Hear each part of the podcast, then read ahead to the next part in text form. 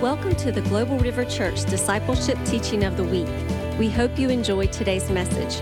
For more information about this podcast and other resources, visit globalriver.org. The history that we have with the Father goes way back. It's not the history that I experience, it's the history he experienced. He experiences the history of me from the beginning. So we need to have comfort knowing that he has already experienced and has had a relationship with us from the beginning. Our history is much more than we've ever experienced. And we're going to touch on that tonight. So we just thank you, Lord, for your plan, your perfect plan that you set in motion. We thank you for tonight, and we just pray for our Holy Spirit to come tonight. And we know you're here. We know your presence is here already, and we just thank you for what you have to pour out, the wisdom that you have in store for us, the word that you've put um, in our hearts. We just thank you, Lord, that, that you have a perfect plan. And as you reveal it, you reveal more of who we are in your plan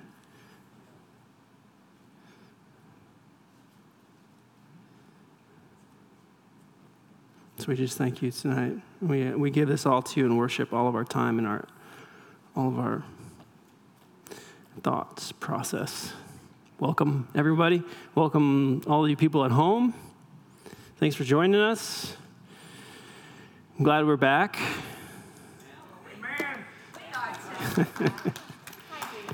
we didn't get a chance to interact much last week. Um, can we just can we just stop?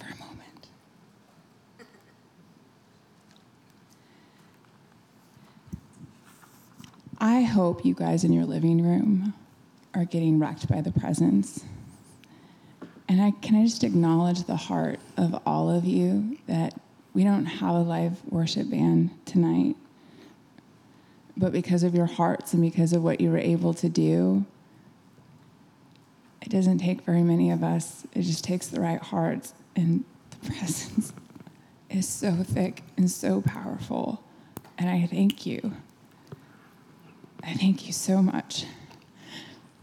This is the best part about being a child of God is feeling his presence. So thank you. Thank you, Father, for your Holy Spirit and your presence. It is the greatest gift of all. And as we were worshiping, I just saw his hand touching every single person in this room. And he was just lovingly walking by and just grazing your left arm, every single one of you. So he's here tonight. So just thank you. And we love you all. And we love you, Father, so much. Oh, I missed I missed this house. Sorry. No, we, we all miss this house when we're away from it. I spoke to somebody else today who's been gone for a couple weeks, and they said there's such an it's such a importance of us being in fellowship together in person. There's a there's a atmosphere that we create when we when we're with each other, which is why we were commanded to continue to meet together, not forsake meeting with each other, as some have. Um, so, we covered Romans 8 last week, and it was good. It was good. There's a lot of conviction in it. It was about being led by the Spirit, and you're either led by the Spirit in what you do, or you're led by the flesh. It's one or the other. It's very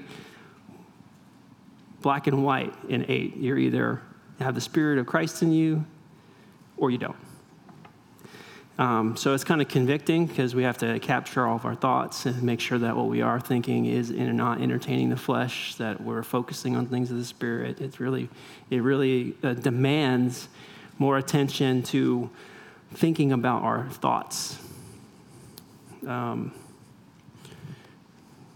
so, was there any questions or comments that maybe from last week? Anybody who was here didn't get a chance to dive into anything specifically? I know it was kind of awkward having video, you know, video talking to you and then you talking to video. It's not like, it's not really inviting for questions or comments. So I just want to make sure before we move on to nine that there wasn't anything specifically that maybe uh, stuck out to you or weighed on you or a question that maybe didn't get answered. Well, I don't have a question, but I just have um, a praise report because this book, this chapter changed. Can we get a microphone so that everyone can hear what she has to say?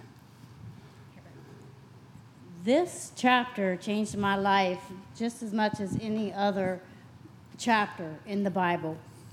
When I was living in such condemnation and I read, Therefore now there is no condemnation, I was like, oh, seriously? really? Does that, that, that can happen?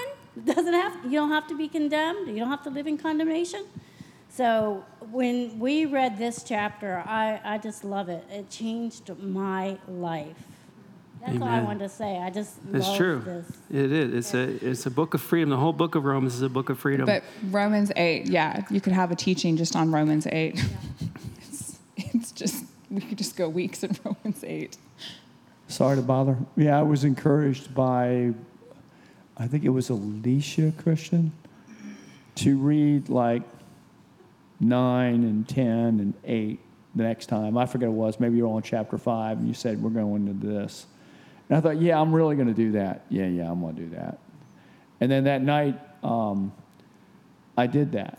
And it was really amazing to me how God was able to use that. I mean, you know, you, you get people who tell you things like, you know, don't cross the street if the light's red, and, yeah, eh, whatever, until you get hit by the bus. But, wait a minute, hold on, it doesn't sound too good.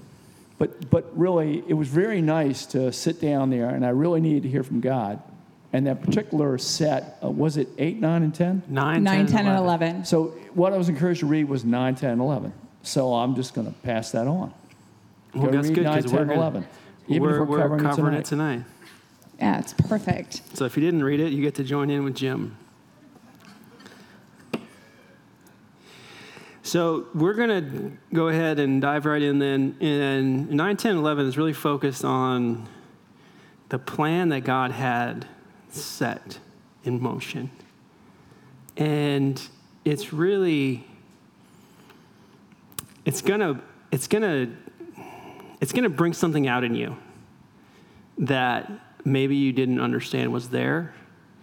But what I think it's going to bring out is and, and show you is that when you question what we read here and compare it to what we see in the world, and we question, why would God do that? That question brings out something in our, our human characteristic. It brings out something that maybe you didn't recognize as a characteristic. But that question is, in a sense, it's egocentric. That, and bear with me. Maybe you're not, you don't, you're not going to see the connection right away, and you might think that I'm calling you names, but I'm not it, it, it, brings out a haughtiness, a sense of superiority, um, and it's, a, it's like a self centered perspective. And in nine specifically, we'll find out why that is. So, why don't we go ahead and just dive right into uh, verses one through nine? NKJV or Passion? Uh, we've been reading in the uh, New King James. Okay, so we'll go there. We're going to reference from Passion. That's right, we discussed that. So we're going to read the meat of it from NKJV, and then we'll go back and we'll do some of the stuff in Passion. Um, but all right, so one through nine. Okay. So I tell the truth in Christ. I am not lying. My conscience also bearing me witness in the Holy Spirit that I have great sorrow and continual grief in my heart. For I wish that I myself were accursed from Christ for my brethren, my countrymen, according to the flesh, who are Israelites, to whom pertain the adoption, the glory, the covenants, the giving of the law, the service of God, and the promises, of whom are the fathers, and from whom, according to the flesh, Christ came, who is over all the eternally blessed God. Amen. But it is not that the word of God has taken no effect, for they are not all Israel who are of Israel, nor are they all children because they are the seed of Abraham. But in Isaac your seed shall be called. That is, those who are the children of the flesh, these are not the children of God, but the children of the promise are counted as the seed. For this is the word of promise. At this time I will come, and Sarah shall have a son. So, in verses uh, four and three, and, and, he says, For my grief is so intense in the Passion, just so you can understand the difference, and it's just a little bit more palatable. For my grief is so intense that I wish I would have, I would be accursed cut off from the Messiah. He wishes that he could replace his, his own, he wanted to sacrifice his own salvation, his own relationship with Christ, so that his people, the Israelites, would come into faith. He was hurting so bad for his people. Can you imagine being one of the few that believed, and, and you're just crying out in anguish and in pain for the rest of your people to come into this faith, he would have sacrificed his own salvation. He would call himself condemned to hell if it meant that his people would come to the faith. So he, he really loved he really loved Israel. But he, he goes on and he says, uh, he starts talking about what the promise really is the promise of um, uh, to Abraham that, that, that the, the seed would come from, from his flesh. Or in Isaac, he says, In Isaac, the seed shall be called. So he's not saying all the children of Abraham are going to be called to be God's people. He's saying that through Isaac, you're going to have the nation that would be the children of God. Now, we know that Abraham was told this promise and he uh, tried to fulfill it himself in his own works. He, he, didn't, he couldn't see how it was possible for God to fulfill this promise. So he felt like he had to do something. And the fulfillment of his works, his actions, him trying to fulfill this prophecy, he bore another son first. But the promise wasn't through that son. But that son is still a child of Abraham. So we have to be very specific when we say, well, So when we were discussing this, because I was at first I'm like, why did they use this particular line from Genesis? At this time I will come and Sarah shall have a son. I was like, why why use that to prove what you just got done saying?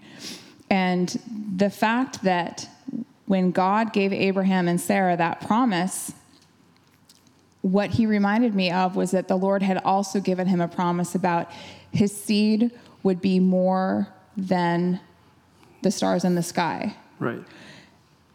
So he got a word about his seed being more than the stars in the sky. And then the Lord says, I'm going to bless you with a son through Sarah, and from that, your uh, the the blessing is going to come from from your son with Sarah. I actually think that he got the two mixed up because there was so much time that went by that the promise that the Lord said about him bearing a son wasn't coming to pass. And he's saying, But the Lord said I was going to have all this. So it's just kind of interesting to see that he forced the promise. He didn't wait for the promise to be fulfilled. And so, by works, by his own will, he took the other woman and said, Well, it's not happening with Sarah. Let's take another woman and we're going to force this promise that God gave us, which is to me the same thing that the, is, that's the same thing. It's the law versus walking in the spirit. Um, so he tried to force the promise which that was not the promise. The promise was that Sarah would bear the son, not that Abraham would bear a child and the blessing would come from that line.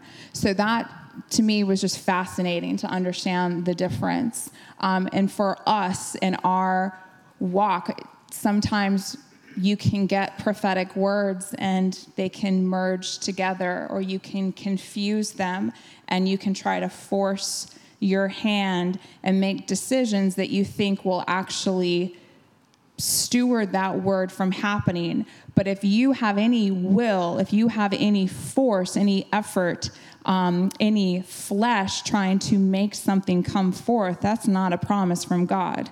Um, he's going to make it happen, not us. So that was just something that I gleaned from that. Yeah, there's a it. parallel with the law because the law was righteousness in from works. You had to work in the law. So versus righteousness in faith or in belief, where you don't have to work for that righteousness, you just have to believe. So even Abraham's own life mirrored what's going to happen thousands of years later. Hi, Pastor.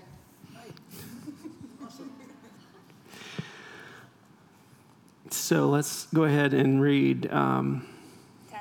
10 through 17.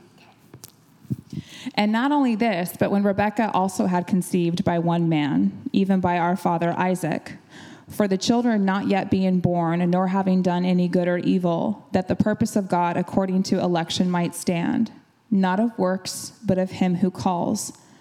For it is said to her, The older shall serve the younger. And as it is written, Jacob I have loved, but Esau I have hated. What shall we say then? Is there unrighteousness with God? Certainly not. For he says to Moses, I will have mercy on whomever I will have mercy, and I will have compassion on whomever I will have compassion. So then it is not of him who wills, nor of him who runs, but of God who shows mercy. For the scripture says to the Pharaoh, For this very purpose I have raised you up, that I may show my power in you, and that my name may be declared in all the earth. Mm. Wow. Yeah. So good. According to his own purpose, he calls people not according to their good or bad works. Before they were even in the womb, or before they were even in the world, it was already said that the older would serve the younger. Their position, their calling, their purpose was already in place. I loved Jacob, but I rejected Esau. I lo- and some say I loved Jacob, but I hated Esau. they, but they did nothing before that was even said. There was no, there's no reason they didn't, they didn't do anything to, to create this relationship with God. God chose them for this purpose, for his own purpose. And this goes right along with what he said uh, to Moses about I will show mercy to anyone I choose. I will show compassion to anyone I choose.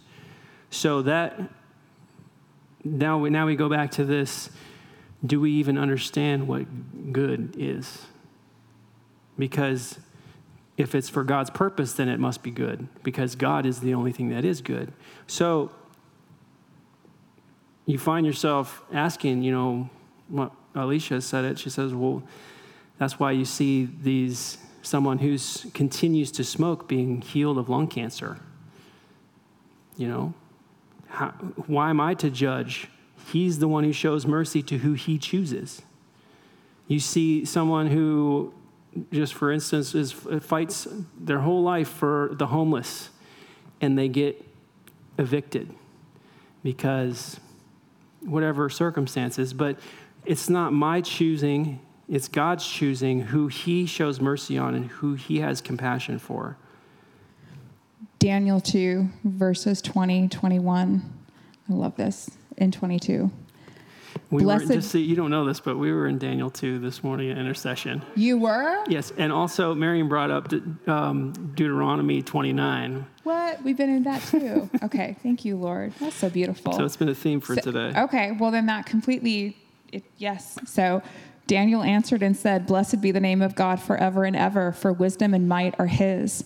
And he changes the times and the season. He removes kings and raises up kings. He gives wisdom to the wise and knowledge to those who have understanding. He reveals deep and secret things. He knows what is in the darkness, and light dwells with him. He is God. He is Amen. God. So we have to find hope in knowing that He has plans and they are in place. Because when things don't turn out the way you think they should, are you going to question His plans? Your heart's going to be like, "Uh, wrench, uh, that's not what I thought it should have been. But He has plans. He appointed Pharaoh for the very purpose of displaying his power. Yeah. Pharaoh, you know, a, a Godhead himself who, who, who showed himself as a God himself in, in control of one of the mightiest nations. Yes. He placed him in that position so that God can be glorified. So, I'm just saying, you need, we need, when we look and we start questioning, why would God allow this? Why would God do this? That is not a question that the vessel or the clay can ask the potter. So that's where we're going on next. So let's go to um, 19 through 24. Okay. Ooh, hold on. Hold on. Oh, yes. No, I do. And I do want to make this point. I really don't like when he, they, he says loved and hated about Esau and Jacob. So if anybody's ever struggled with the hated, because I'm like, it doesn't make any sense. The rejected, when you do the root word, rejected is really the, the correct way to read that. Um, and some people, I think, have a harder time with the fact that he loved Jacob. But, but um, anyway, so it really does make more sense with um, who he loved Jacob and he rejected Esau. So I just wanted to clarify that. It helps me because our understanding of hated is very different. It's very malicious, and God wasn't malicious towards Esau. Right. Oh, okay. Oh, perfect. So does the passion. But um, Yeah. the New King James says hated, and uh, Okay, yeah. See, it just makes so much more sense. Okay, I'm so sorry, honey. I lost my place. Where am I? the King James also says hated. But the, Ooh, verse 18. yes, Okay. it's 19 through 24. Oh. I'm going to read 18 again. Therefore, he has mercy on whom he wills, and whom he wills, he hardens. You will say to me then, Why does he still find fault? For who has resisted his will? But indeed, O man, who are you to reply against God? Will the thing formed say to him who formed it, Why have you made me like this? Does not the potter have power over the clay from the same lump to make one vessel for honor and another for dishonor? What if God, wanting to show his wrath and to make his power known, endured with much long suffering the vessels of wrath prepared for destruction? and that he might make known the riches of his glory on the vessels of mercy, which he had prepared beforehand for glory. Even us, whom he called, not of the Jews only, but also of the Gentiles. As he says also in Hosea, I will call them my people who are not my people, and her beloved who was not beloved. And I shall come to pass in the place where it was said to them, You are not my people. There they shall be called sons of the living God. And Isaiah also cries out concerning Israel. What? That's, that's good. Oh, oh, we were okay. going to stop at 24 Oh, we were? Because right. this is where he talks about him being the creator and us being the created. Okay. Where, how, how can we, as the created, question what the one who created all things, the one who knew had every moment written out. We heard it in the worship song. Every moment was written out. That's every moment he experienced. That's not every moment I experienced because I only experience a finite amount of moments. But every moment that he experienced, he has written out already. So he how can we the created question or argue with him? Why have you made me this way? He has full rights to make something for disgrace, purposely for disgrace. Yeah. So when asking that question, it really it tries to it almost try it's like you're trying to elevate yourself to a level that you you you don't have any right to because he is the creator and we are the creation. The creation cannot be elevated to anything other than what he wills us to be. So trying to ask him why trying to understand him or question his decisions even. Some some christians ask questions that are that sound like they just don't agree with what god's doing that is trying to elevate yourself to a level that you have no right being in. So when you find yourself asking that question, why is the creator doing this to the creation? Remember your position in that question. His sovereignty, his glory. It's not about us, it's not about our understanding, it's not about any of that stuff. It's about his glory, his sovereignty, his will.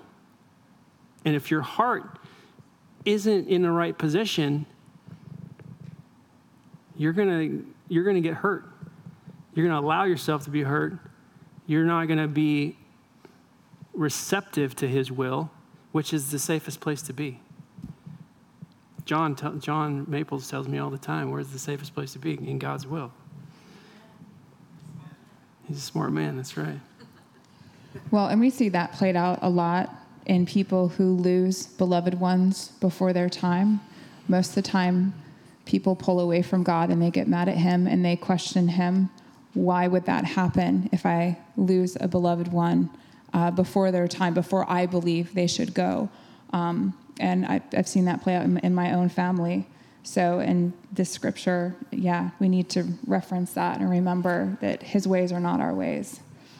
So this is, and it's very, it's not, uh, it's not hard to understand what Paul's saying in verse 20. No, do not say that.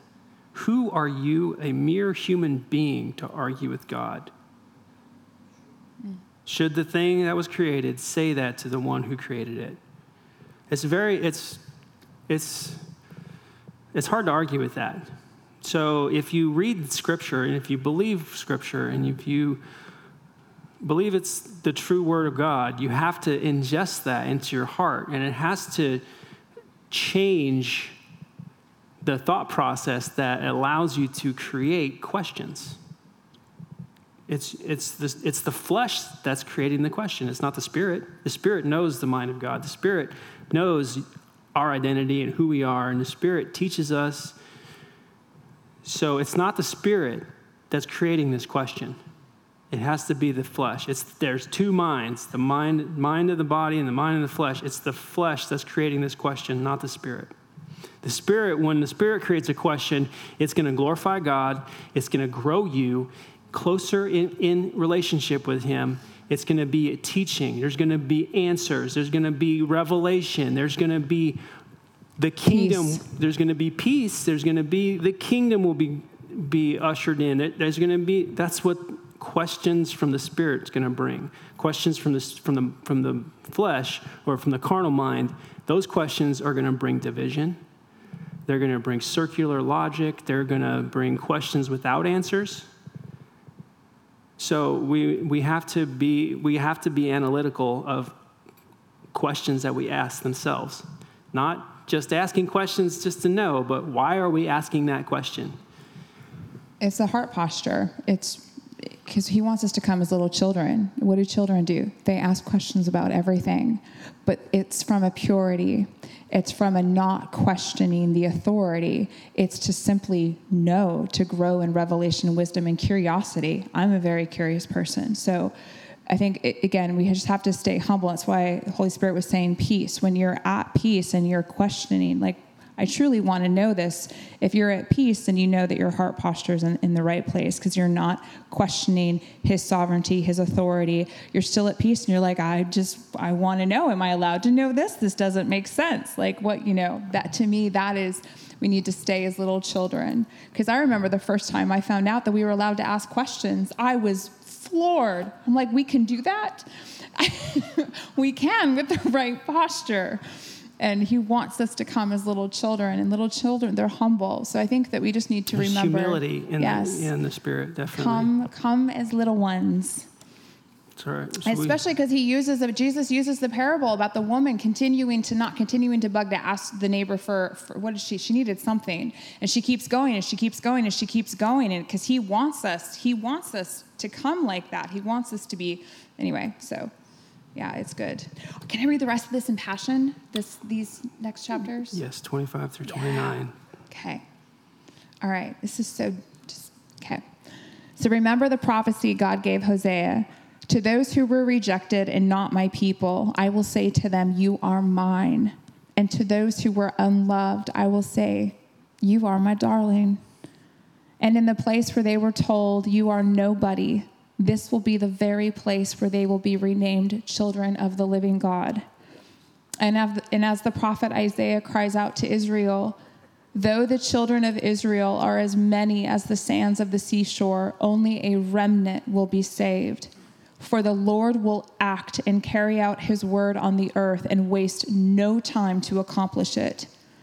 Just as Isaiah saw it coming and prophesied, if the Lord God of angel armies had not left us a remnant, we would have been destroyed like Sodom and left desolate like Gomorrah. So this remnant he's talking about. Well, first off, Hosea the prophet. These are this is a book that all of Israel would be familiar with. This is a book that's in their in their scripture, part of their religion and part of their um, upbringing. So they they know this prophecy. Those who are not my people, I will now call my people. They know that. They've been raised in it, but they're refusing to see it actually happen. So this is where we start seeing. We start seeing. Um, where, where was the title in this other one? I can't help you, darling. Sorry. I lost it. Anyways, so we start seeing Israel's rejection of of uh, prophecy here. I mean, they they were raised in this, and he says that I will love those whom I did not love before. So he prepared them. He gave them plenty of warning too. Um, and then he goes on and he says that there will be a there will only a remnant will be saved, only a portion of Israel. So, this remnant, this is a concept that God uses to save Israel in more than one occasion. We, hear, we see the remnant here. We're going to see the remnant later with Elijah, and we're going to see the remnant even in um, Paul's time. So, um, And understand that we could do like a year long study on just 9, 10, and 11 because it's really the history of Israel and the Jews. And we have an hour. So just understand that a lot of this we are just barely skimming the top of because this is a whole study in itself. So I encourage you to go dig in 9, 10, and 11 in the history of the restoration of Israel. It is Old Testament, it is Deuteronomy, it is Revelation, it is God's chosen people. The, it, I told Daniel, I was like, this is this is deep. This we could spend a whole year on just these three chapters. So I just want you guys to know it's why we're we're we're just trying to give a kind of a basic outline of what's happening. So but I think I think we're going to dive into this soon. Any questions so far? Good. We need to. All right. All right. 30 to the end there. So this is titled Israel's Unbelief. So then, what does all this mean? So here's the irony the non Jewish people who weren't even pursuing righteousness were the ones who seized it a perfect righteousness that is transferred by faith. Yet Israel, even though pursuing a legal righteousness, did not attain to it. And why was that? Because they did not pursue the path of faith, but insisted on pursuing righteousness by works, as if it could be seized another way. They were actually offended by the means of, pertain- of, of, of obtaining it and stumbled over the stumbling stone, just as it is written Be careful. I'm setting in Zion a stone that will cause people to stumble, a teaching of offense that will make them fall. But believers in him will not experience shame. And it says a rock of offense that will make them fall. But when you do the history on that word, it really means a teaching. And it is the Well, teaching. how do we get to the teaching, just so we have some history here? Oh, how do we get to the teaching? So there's a play on words here that is lost in translation. The Aramaic word for rock is kifa, and it's also the same word for teaching. So Aramaic speakers today still say that to stand in faith means to stand on a rock, means teaching or faith. Um, to stand in faith means to stand on a rock, and to speak a message of faith for salvation it's hidden in the word rock. So for me, I immediately put teacher in there, and it made so much more so much more sense because it's this teaching that it's not by works; it's by faith that is offending them. And he placed it as a stumbling stone for them. So this is this is all planned out. This is all, and nothing is is you know this isn't any guesswork on God's part. He's not surprised at Israel not at Israel rejecting uh, at their at their unbelief in the current condition of Israel. He's not surprised because he placed this in a position for them to stumble. He is the potter. They are the created. He is the creator. He has a purpose, and we have to have continue with hope and faith in that purpose. All right, chapter 10. So, brethren, my heart's desire and prayer to God for Israel is that they may be saved. For I bear them witness that they have a zeal for God, but not according to knowledge. For they, being ignorant of God's righteousness and seeking to establish their own righteousness, have not submitted to the righteousness of God. For Christ is the end of the law for righteousness to everyone who believes. For Moses writes about the righteousness which is of the law. The man who does those things shall live by them. But the righteousness of faith speaks in this way Do not say in your heart, Who will ascend into heaven? That is to bring Christ down from above. Or who will descend into the abyss? That is to bring Christ up from the dead. But what does it say? The word is near you, in your mouth and in your heart. That is the word of faith which we preach that if you confess with your mouth the Lord Jesus and believe in your heart that God has raised him from the dead, you will be saved. So he's he's going into the difference again between the law of Moses and and what faith brings for righteousness here. And in the law of Moses, there was someone you had to go through to achieve righteousness. It was, it was you bringing your sacrifice to the temple, and there was people in the temple that would then take your sacrifice into the presence. And so there was this process, and it all was based on someone else doing it for you, someone else bringing your offering, or someone else in um, basically an intercession for you.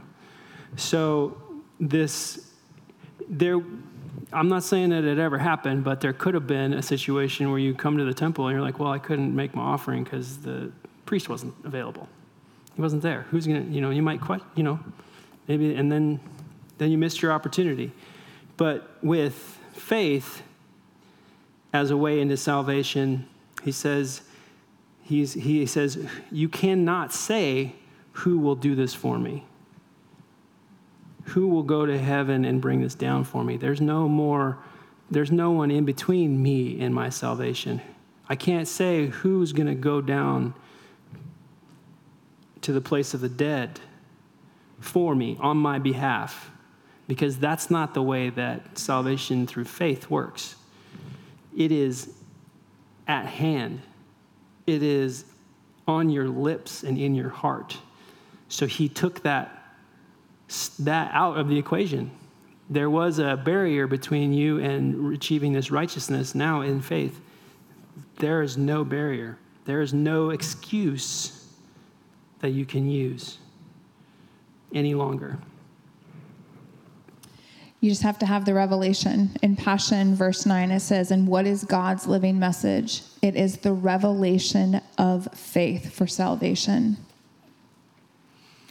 Yeah, New Living says that the message is the very message about faith that we preach. If you only openly declare that Jesus is Lord and believe in your heart that God raised him from the dead, that you will be saved. So salvation is on your lips and in your heart. And this is mirrored in Deuteronomy 30, verses 11 through 14, which is where he's pulling from that. Says, For this commandment which I command you today is not too mysterious for you, nor is it far off. It is not in heaven that you should say, Who will ascend into heaven for us and bring it to us that we may hear it and do it?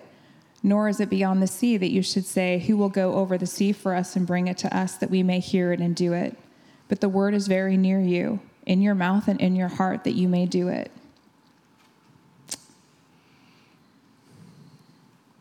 I love how he just he keeps telling us the same things over and over and over again to make sure we really get it. So let's go from uh, what are we 10, 10 through 17. Okay. Let me see where. I need a bigger version of this. I feel, I mean, I'm having to. I need bigger writing. Oh, all right.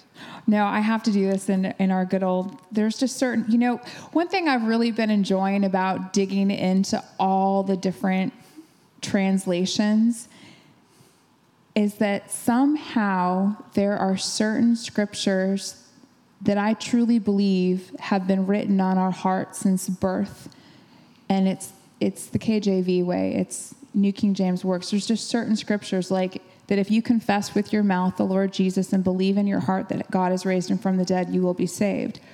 For with the heart one believes unto righteousness, and with the mouth confession is made unto salvation. I, I was reading it in passion and I went, it just, it doesn't have the same flavor. It doesn't have the same spirit behind it. And I couldn't believe that even though I didn't get saved till I was 22, just those few times going to Sunday school at the Baptist church as a little girl, my aunt and uncle were like the first Christians in the family, and I loved them. And they lived right down the road from us. And I always wanted to stay the night with them. They had three kids and uh, they were stable. It was just a different environment. And she would, my aunt would only let me stay the night on Saturdays so that I had to go to church with them on Sunday morning. And I hated it because I felt so out of place in that classroom. I felt dirty, like I didn't belong from the time I was four years old. I never felt like I belonged there and that I was judged but I loved hearing about Jesus. And I knew in my spirit, and I knew that everything was true. And I realized I was going through a tote, getting rid of stuff that I don't need to hold on to anymore. And I found my Bible that I got when I first got baptized. And it was the Believer Study Bible because I got saved and baptized at the Baptist Church, and it was NKJV. And there's just certain scriptures that I truly believe get written on our heart. Sorry, a little rabbit trail there. I just wanted to share that. So it's nice to reference passion, but there's there's just nothing like King James. So anyway, thank you, Father, for your word. All right, so 10 through 17. Yes. For with the heart one believes unto righteousness, and with the mouth confession is made unto salvation. For the scripture says, Whoever believes on him will not be put to shame. For there is no distinction between Jew and Greek, for the same Lord over all is, to, is rich to all who call upon him. For whoever calls on the name of the Lord shall be saved. We just have to call on his name. Do you guys remember that? Do you remember the first time you called his name?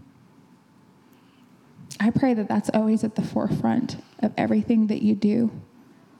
The first time we called his name. I remember the first time I called out to the Father. I was 20, 22, 22 years old, and I was dating a girl who prayed. I had never dated anybody who prayed before. This is new. It was weird. It was weird, but she prayed, and I was in the world, and I was I was the world. I was like there was I was in the it was in the trenches of the world. There was no no godliness in sight. I was not seeking anything but myself. But she prayed, and she made me pray once. I was like, this is so weird. And uh, a year goes by and our relationship is getting really stressed and it's falling apart because because I'm just a mess. I'm just I'm I'm a drunk and I'm high all the time and it's just a mess. It's, it's just but our arguments were getting so heated and so fueled with this rage, this carnal rage that it was it was it was scary sometimes and I remember once she, uh, she was just screaming and hollering, and she grabbed a um, steak knife out of the kitchen. And I physically had to pin her down to the ground. Never experienced that before. I had to pin this girl down to the ground. And it was a fear for herself or fear for me, but she was just, as Katie would say, she was bazonkers. Um, and but I had to. I felt like I had to pin her down, but I was using physical force to restrain a woman for the first time in my life, and it was. I felt disgusting.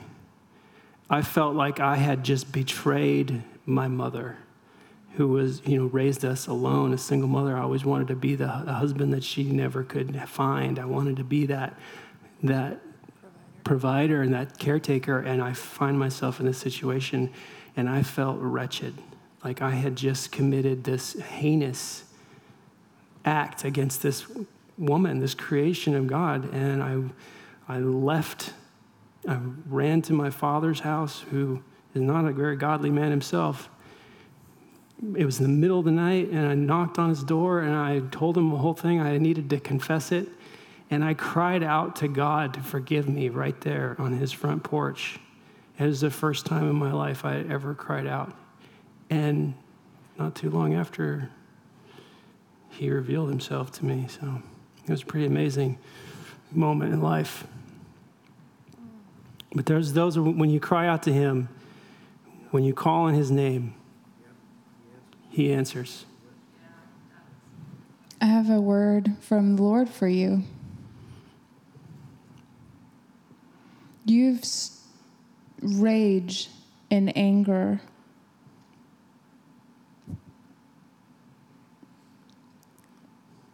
Is something that got passed on to you that you were born with, and it's been one of your biggest struggles, and it's going to be one of your greatest parts of your ministry because the Lord's going to use you to bring deliverance to men that have rage and anger issues. He's brought you a long ways. And he's going to pull the rest of that root out, Daniel, and he's going to clean it from He has pulled The it out line. in Jesus' name. It's gone. It has been Yeah. burned out of me with the Holy Spirit.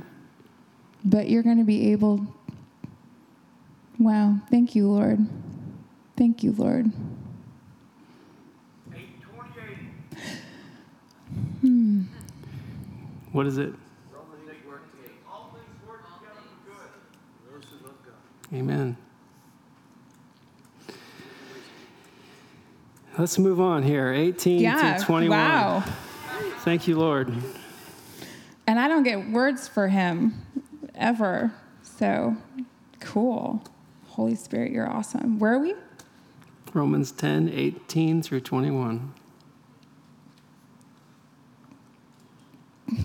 This is fun. All right. But I say, have they not heard? Yes, indeed. Their sound has gone out to all the earth, and their words to the ends of the world. But I say, did Israel not know? Well, first Moses says, I will provoke you to jealousy by those who are not a nation, and I will move you to anger by a foolish nation. But Isaiah is very bold and says, I was found by those who did not seek me. I was made manifest to those who did not ask for me. But to Israel, he says, All day long I have stretched out my hands to you, disobedient and contrary people. Mm. This is not anything new for Israel, is it?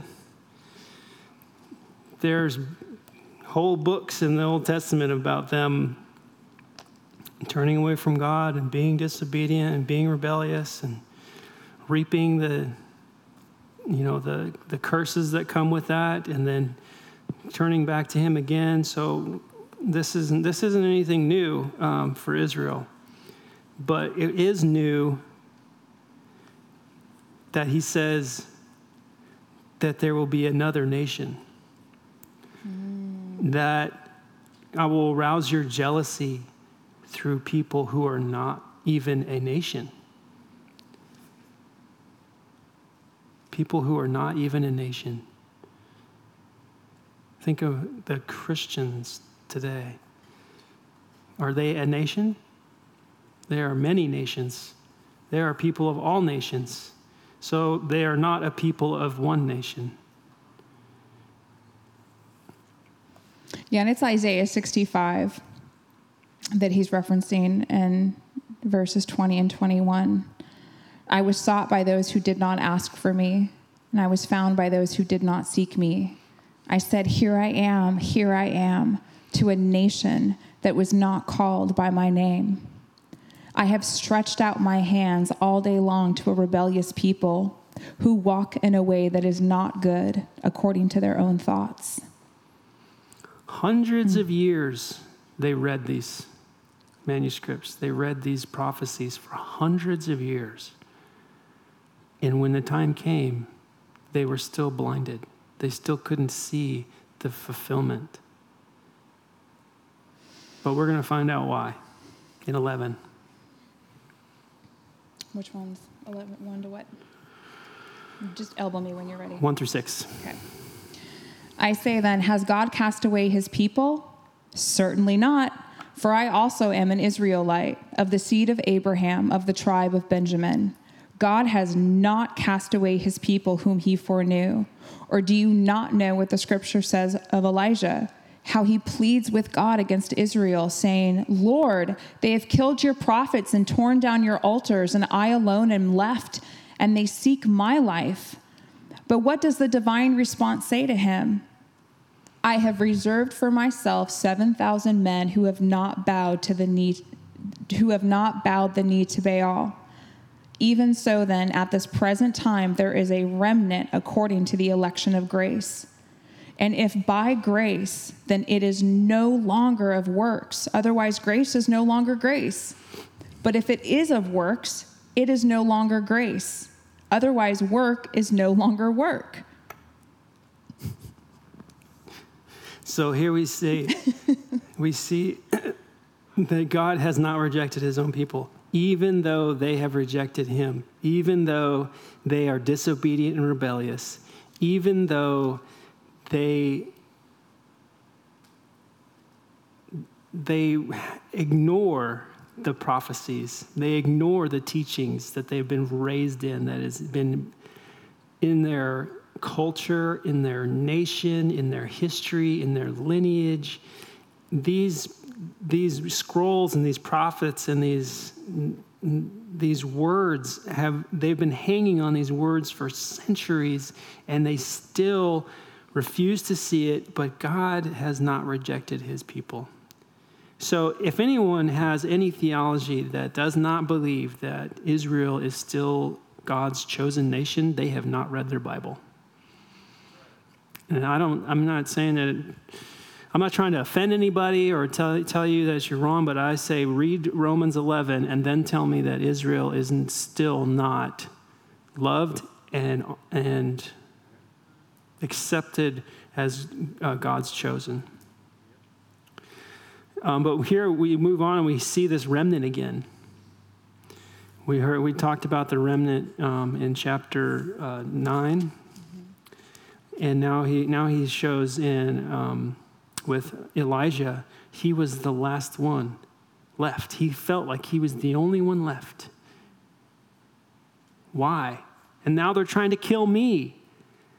But there's a secret remnant that God kept for himself.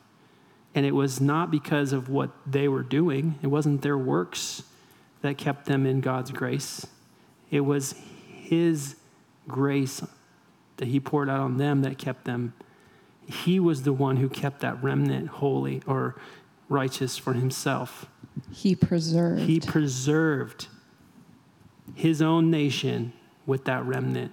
And Paul goes on to say there's, an, there's a remnant today just the same in God's people, in Israel. There's a remnant today, even that is still in God's grace. Today. We look out there and we see, we see the Jewish nation or we see uh, the Jewish believers, and we think, the, no, not, we're not. Oh, sorry. We think, why don't they understand? Well, you know, they don't, they don't believe in Christ. They are not going to be saved. This is a nation of God. Why?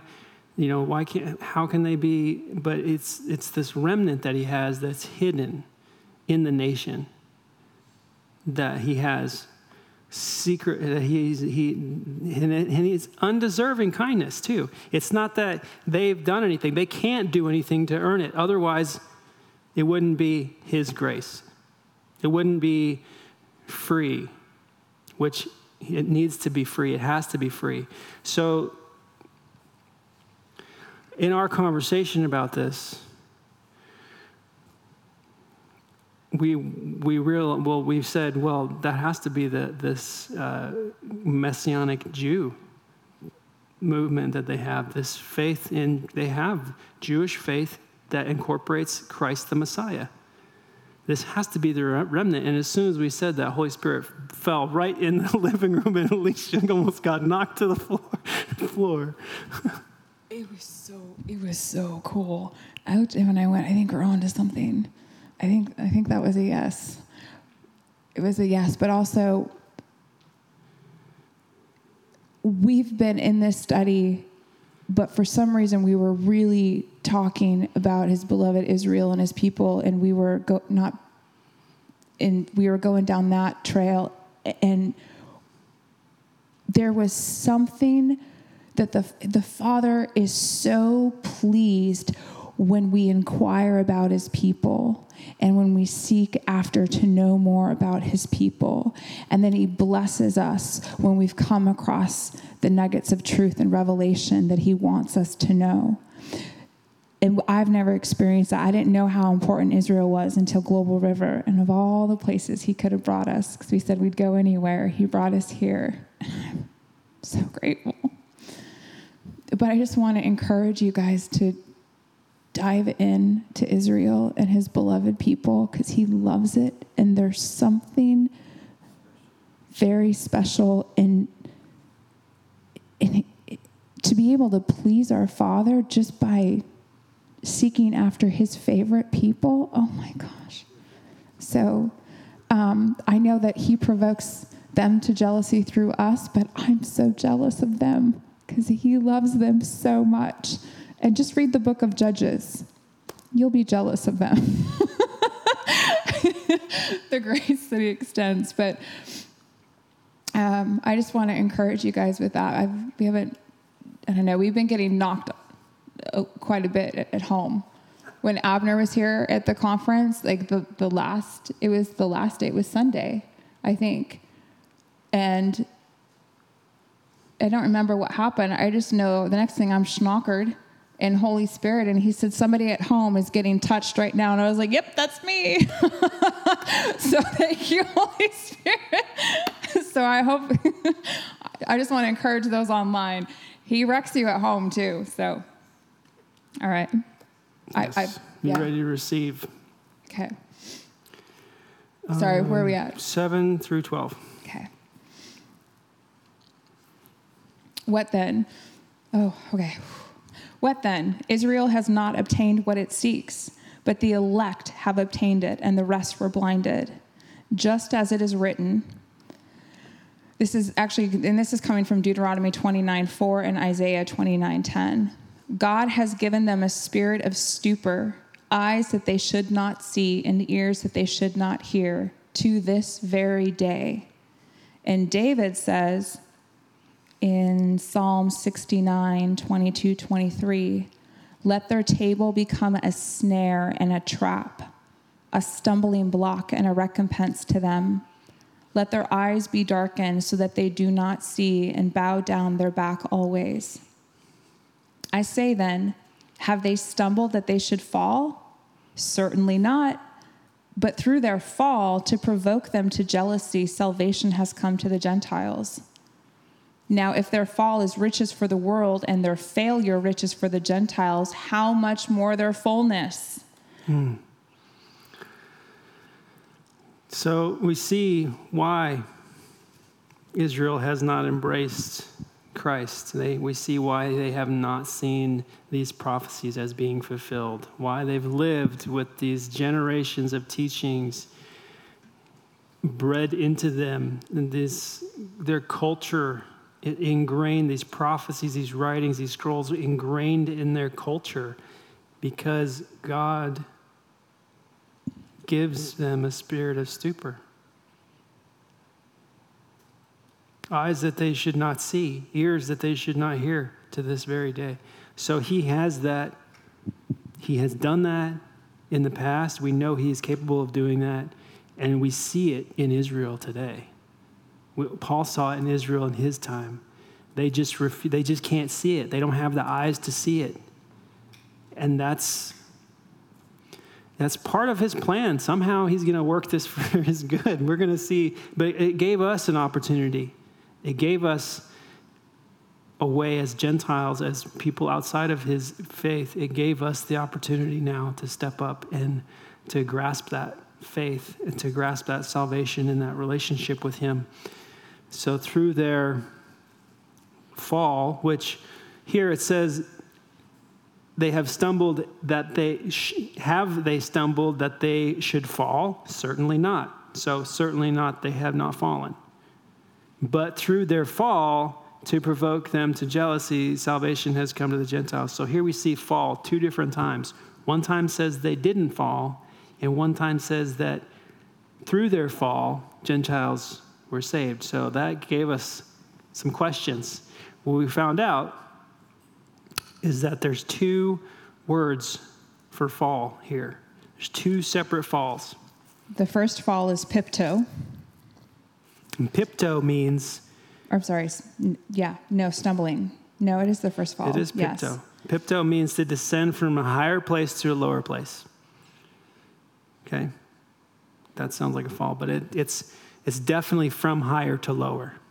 There's a change in position. And then the second Praptoma. Yes. per, peraptimo. And that means to fall beside something or near something. So you haven't really changed elevation or position. You have maybe lapsed from truth or and um, you're still close. You stumble. You stumbled. It should you're say, I say then that. they have stumbled that they should fall. Certainly not, but through their stumble. So I think it should, yes. But it's good to know like those words so that way it can be clear what it was saying. Yes, Sorry, I didn't mean to interrupt you. you didn't interrupt me. So it's just a, it's a, to clarify, so there's no um, misunderstanding there. Because I don't know if you're like me, but it's those little things that trip me up. And I go, but that doesn't make any sense. And that's contradictory. So it's really important when you come across that um, to, yes, have, have Strong's dictionary and being able to look up the, the root words really helps clarify everything. Um, and then also asking Holy Spirit, what does that mean? Because there were some things that we came across where she would read two or three commentaries of well known Christian um, theologists, and I would say, Strongly disagree. No, sir, that is incorrect. Holy Spirit's telling me this. I'm not the guy who went to, I don't have a doctorate in theology. I didn't, you know, develop any schools of supernatural, but I still feel Holy Spirit prompting me in, in, in truth. And I, I'm going to encourage you to hold on to those moments because they're, they're, those keep you grounded in Him instead of grounded in another man or in another person. So, um, I, I was gonna say, and I want to say, I've learned so much from you. You really do have a gift on you for this. Just seeing behind the scenes, because I will, I will read some of some of our greatest theologians and some of our greatest teachers of, of, of our history, and Daniel will go, "No, Holy Spirit's telling me something different," and he won't stop until he gets that revelation from Holy Spirit. And to watch him be able to unfold, I always say that since we've been doing this teaching that there was always fresh manna every every Wednesday night that we came here to teach and and it's been really beautiful to see where Holy Spirit leads you to and and me I'm quick to say it's Spurgeon you know I'm going to take what I read from him and and you've really taught me to seek Holy Spirit first um, and to always follow that. And so we just want to add that to everybody else. And also, Holy Spirit is our greatest teacher, and He. I've said things up here. I've said this statement a lot, and even in like our worship meetings, that Daniel and I have no idea what we're doing.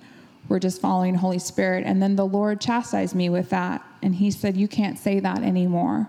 And I said, Well, why not? And he said, Because I'm your teacher and I know what I'm doing. You and Daniel are walking in obedience and you're saying, Yes, you're following me. I know exactly what I'm doing. That is not humility. That is false humility. And you're actually not allowing yourself to be responsible for the things that are done. And so he really had to to catch me on that one. And so now I have to say, we know what we're doing. We're following Holy Spirit. He's the greatest teacher ever. And I want to be held accountable for my teaching and for what I'm doing. So I just encourage you with all of that. Let's go on to uh, 13 through 18. 13 through 18, okay. For I speak to you, Gentiles, inasmuch as I am an apostle to the Gentiles, I magnify my ministry. If by any means I may provoke to jealousy those who are my flesh and save some of them. For if their being cast away is the reconciling of the world, what will their acceptance be but life from the dead? For if the first fruit is holy, the lump is we just pray a blessing over that person and everybody he comes in contact with right now in Jesus' name. And we pray the spirit of stupid off of him right now in Jesus' name. For if the first fruit is whole, for those of you that don't know online, there was a biker that went by about 100 miles an hour, and uh, I have, right, I have issues. For if the first fruit is holy, the lump is also holy, and if the root is holy, so are the branches. And if some of the branches were broken off, and you, being a wild olive tree, were grafted in among them, and with them became a partaker of the root and fatness of the olive tree, do not boast against the branches. But if you do boast, remember that you don't support the root, the root supports you. So the roots that he's talking about, this is the this is the God's chosen people. This is his his kingdom here on earth. His his his uh, his promise. This the seed of Abraham that was the promise to be God's people. That's the root. It's been building since Abraham. For generation upon generation, it has been building and strengthening. And through the law, it was able to continue to grow and build and strengthen as it as the law needed to be in place. So we're talking of millennia of generations building this relationship, this strength in in relationship with God in so these roots grow deep and this tree is strong. And that's the tree that we're being grafted onto we're being grafted onto the tree of God's chosen nation. So, our boasting, he's saying, he's warning, this is a warning to not, what does he say? Do not boast against the branches. Do not boast against the branches, meaning against the nation of Israel, against God's chosen people. Do not boast against them just because you're grafted on there, because you did not do anything to establish that root system. I like what Passion says so don't be so arrogant as to believe that you are superior to the natural branches.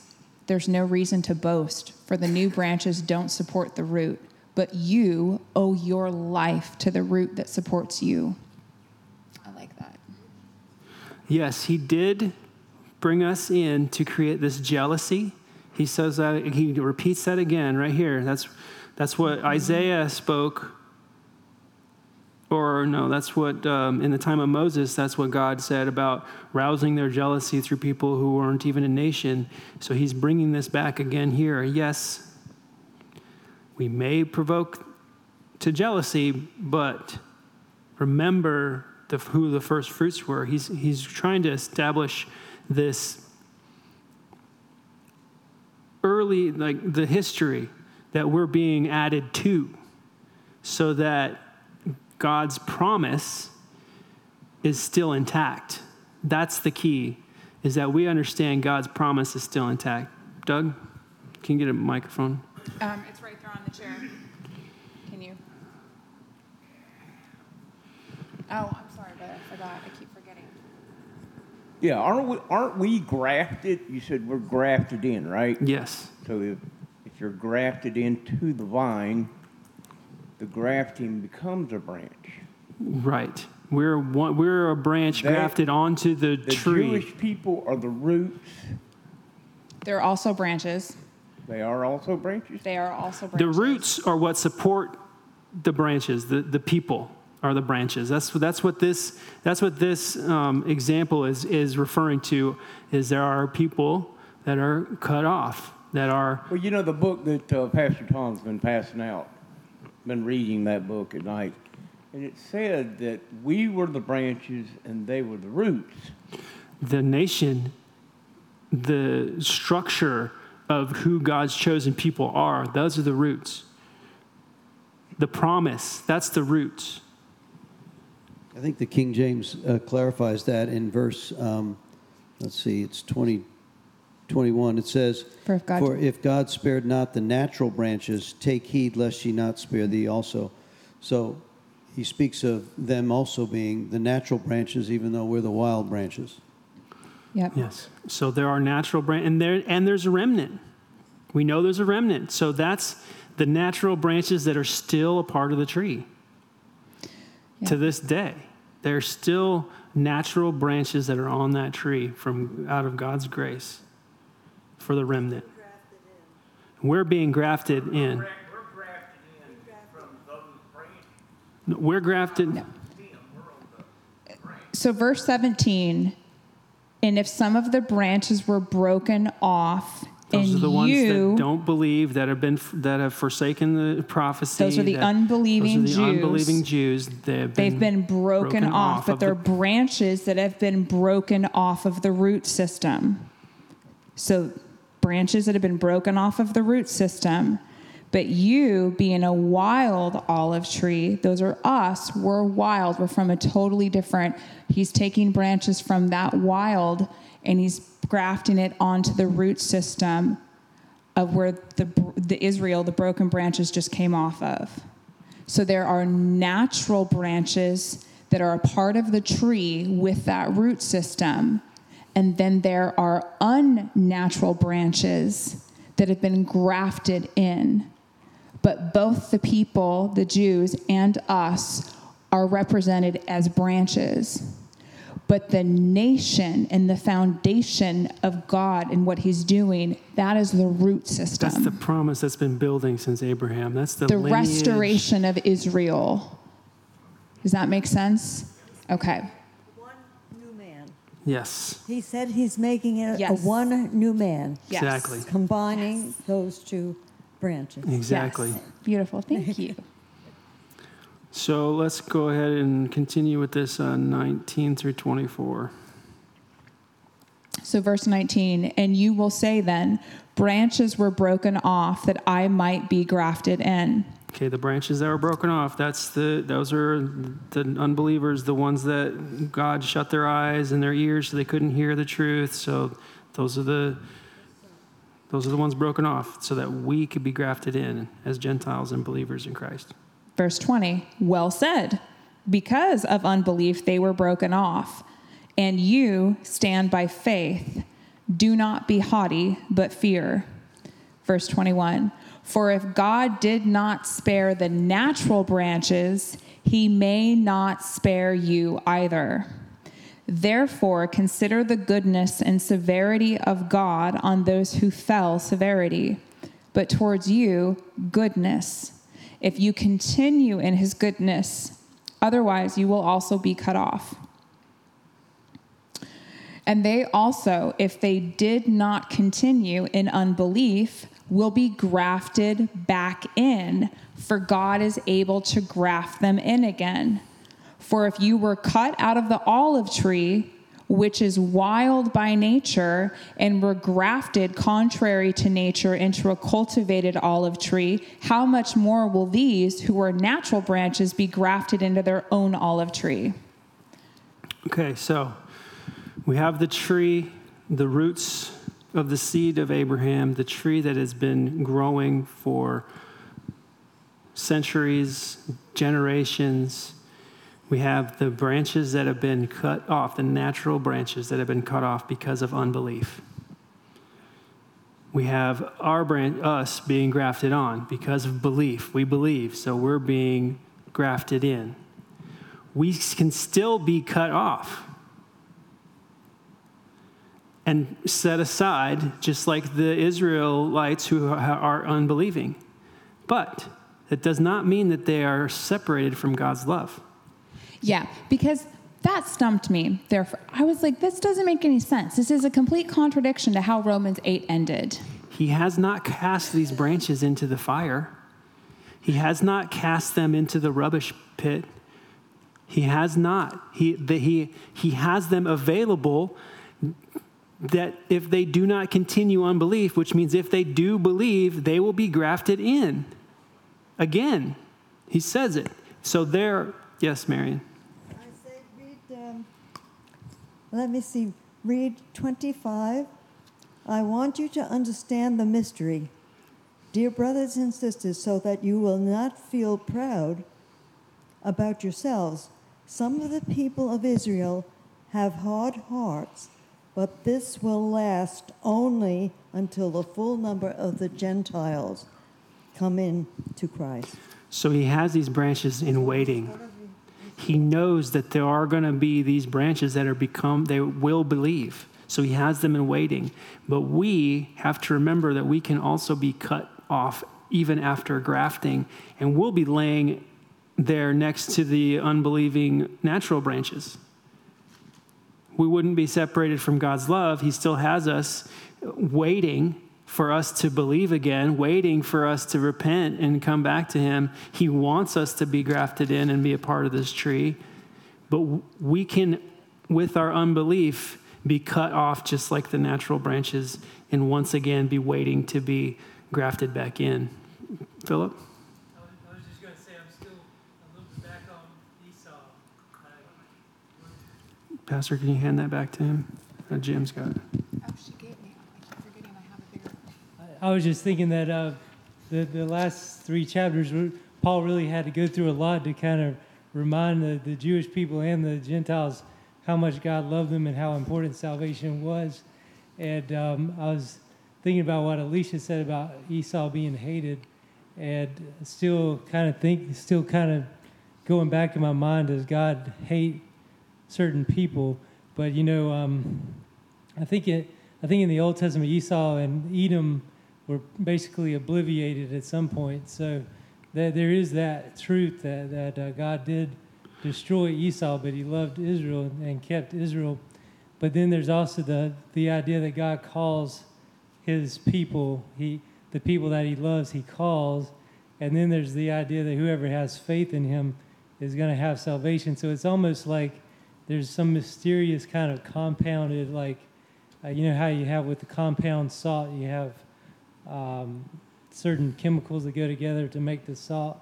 It's almost like God's calling and faith and um, just uh, His working with us uh, i- is all some mysterious salvation kind of mixture that that is is really uh, maybe more God than we think it.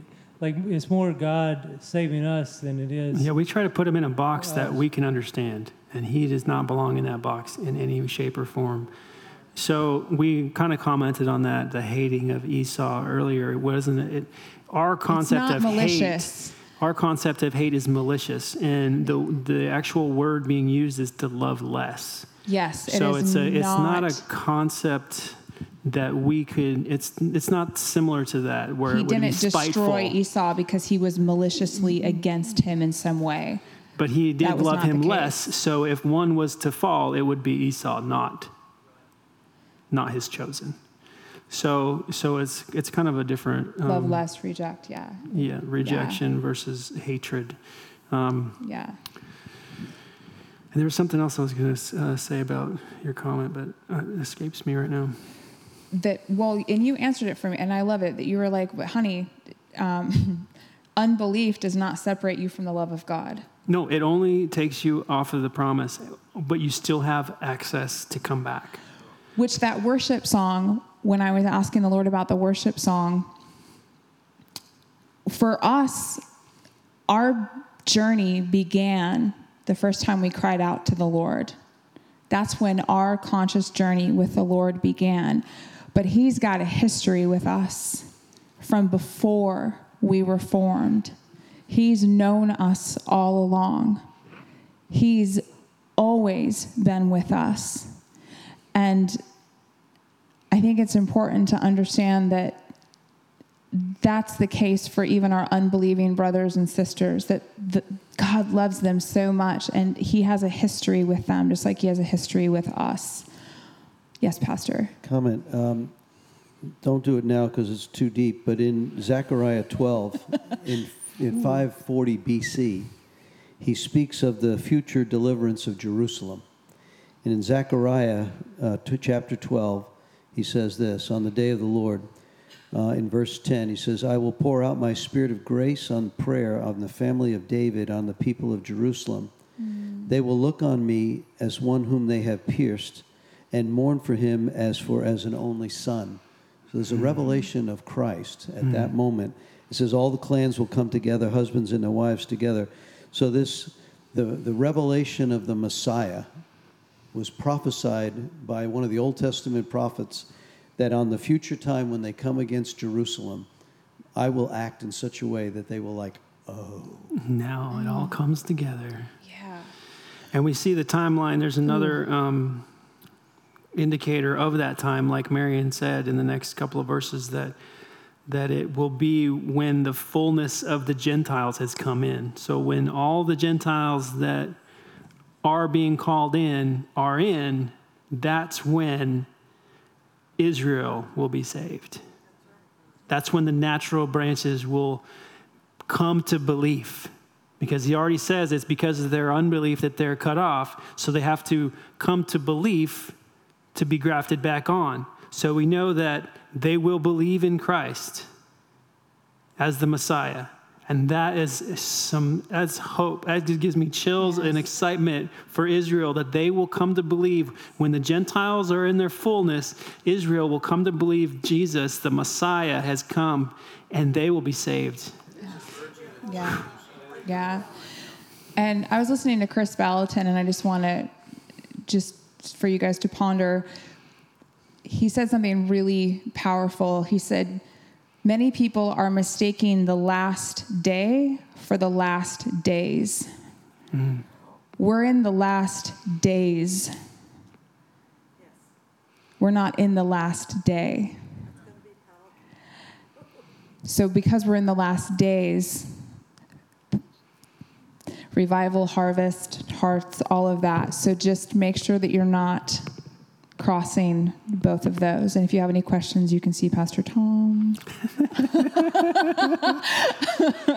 Let's go ahead and Verse 25? No, let's go ahead and we- already read twenty-five. Oh, well, Marion did, yes. So let's go I know, for time's sake. 26 to uh, 36. Okay, I, but it, I was say, but it's so good. Okay, read it in Passion if you get a chance. It's delicious in Passion, verse 25. So good. All right, 25 in the Passion says, My beloved brothers and sisters, I want to share with you a mystery concerning Israel's future. For understanding this mystery will keep you from thinking that you already know everything. A partial and temporary hardening to the gospel has come over Israel, which will last until the full number of non Jews has come into God's family. And then God will bring all of Israel to salvation. The prophecy will be fulfilled. And that says, the deliverer will come out of Zion, and he will turn away from ungodliness from Jacob. For this is my covenant with them. When I take away their sins, concerning the gospel, they are enemies for your sake. But concerning the election, they are beloved for the sake of the fathers. For the gifts and the calling of God are irrevocable.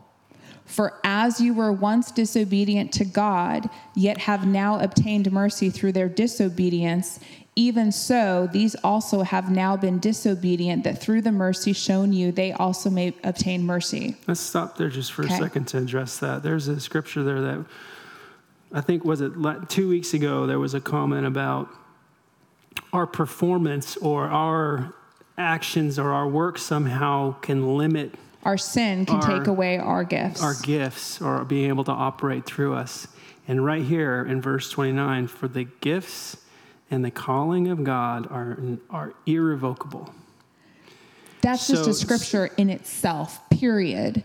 End of story. It was so beautiful. I was like, oh, Lord, you were giving us the answer. We just needed to wait a couple We just had to wait till we got there. it was so good. So when you see someone who maybe has fallen into sin, maybe has not represented the gospel well enough by your standards, but they can still operate in the gifts, it, that it calls into question again: Are we questioning the Creator?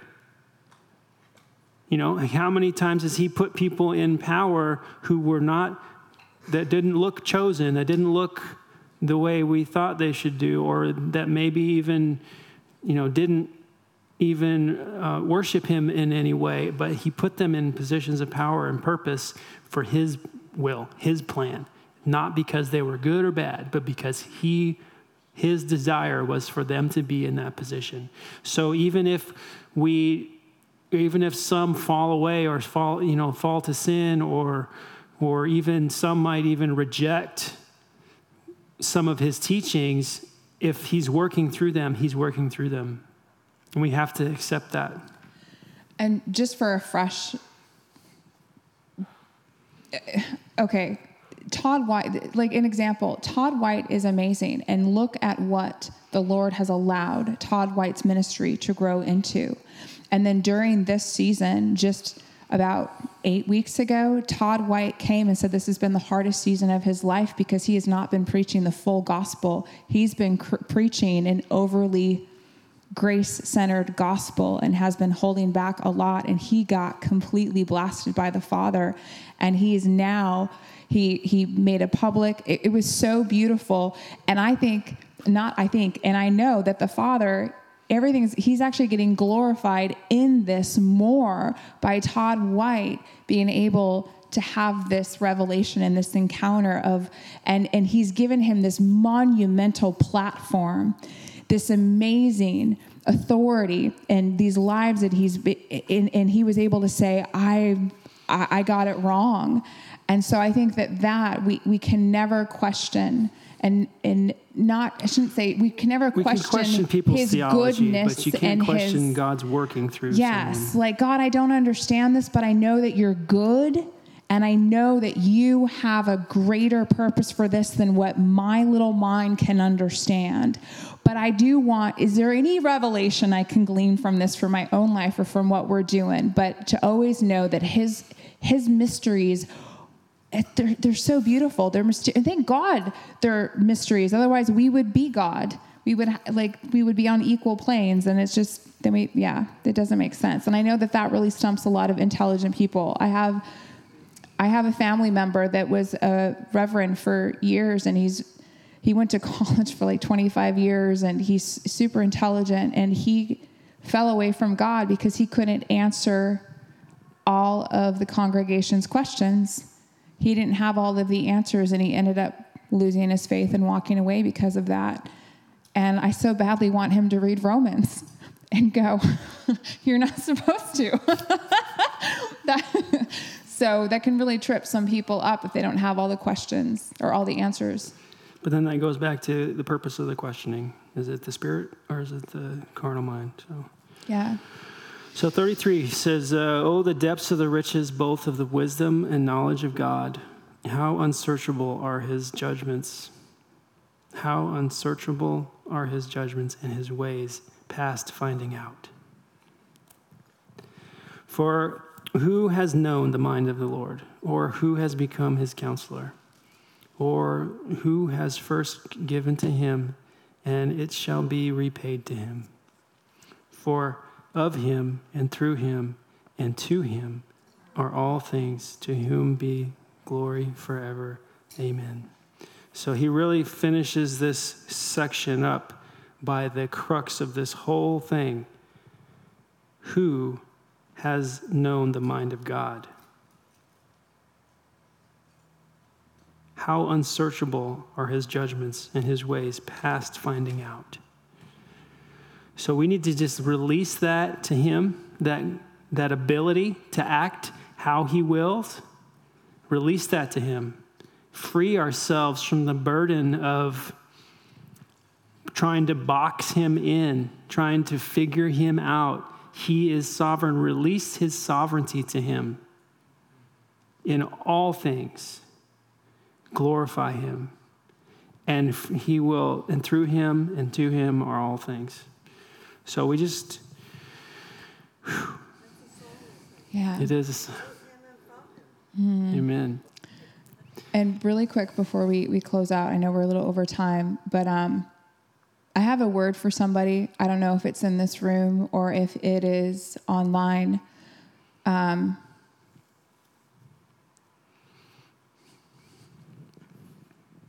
so you think that because of your past mistakes, the Lord's not able to use you.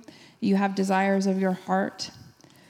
But I don't know if it comes from age, if it comes from from your lifestyle choices, um, but you feel like you're not able to be used by the Lord, and that you've you've kind of you've accepted a very minimal role in the kingdom because you don't think that you're that you have a role really. Um, and I was asking the Lord what scripture you had for that person, what scripture you had for that person, and He gave me Second Corinthians two fourteen. And in NLT it says, But thank God he has made us his captives and continues to lead us along in Christ's triumphal procession. Now he uses us to spread the knowledge of Christ everywhere like a sweet perfume, and he wants you to know that you are sweet and that he wants to use you. You just have to give him your yes, that he's he's actually there's a greater call on your life that the, in deep down inside you want to be used by him um, and that wherever you go there's going to be a sweet aroma of Jesus pouring out of you. So just want to encourage whoever that's for tonight. Um, 2 Corinthians 7:14. So we just thank you for tonight. I'm sorry that it went over a little bit, but we thank you and we love you. And we just pray that everything just, Lord, we just pray for Ron, your Ron word. has the microphone. oh, Ron, did we did oh, we miss you? brother, I'm so sorry. You pretty pretty much answered what I was going to say though when you were talking about it. But since you asked, there's one other just while back on the Israel here back in the New Living. I like the way it's said in uh, Romans uh, 11 verse 12. It says, Now if the Gentiles were enriched because the Jews turned down God's offer of salvation, think how much greater a blessing the world will share when the Jews finally accept it. Yes. Think how much of a blessing the world will share. Yes. We'll right? share an- Can you imagine the party that's going to be? an amazing blessing that they will, will share with us. I know we, we didn't even get a chance to die. Yeah, it's and there's yeah, it, it just there's so much hope in that. So much hope. Thank you for sharing that, brother. So Lord, we just thank you. We just pray seal over everybody's heart and just protection over everybody as they drive home. We love you. We thank you, Lord, for tonight. And we just bless you in Jesus' name. Amen. Amen. Amen.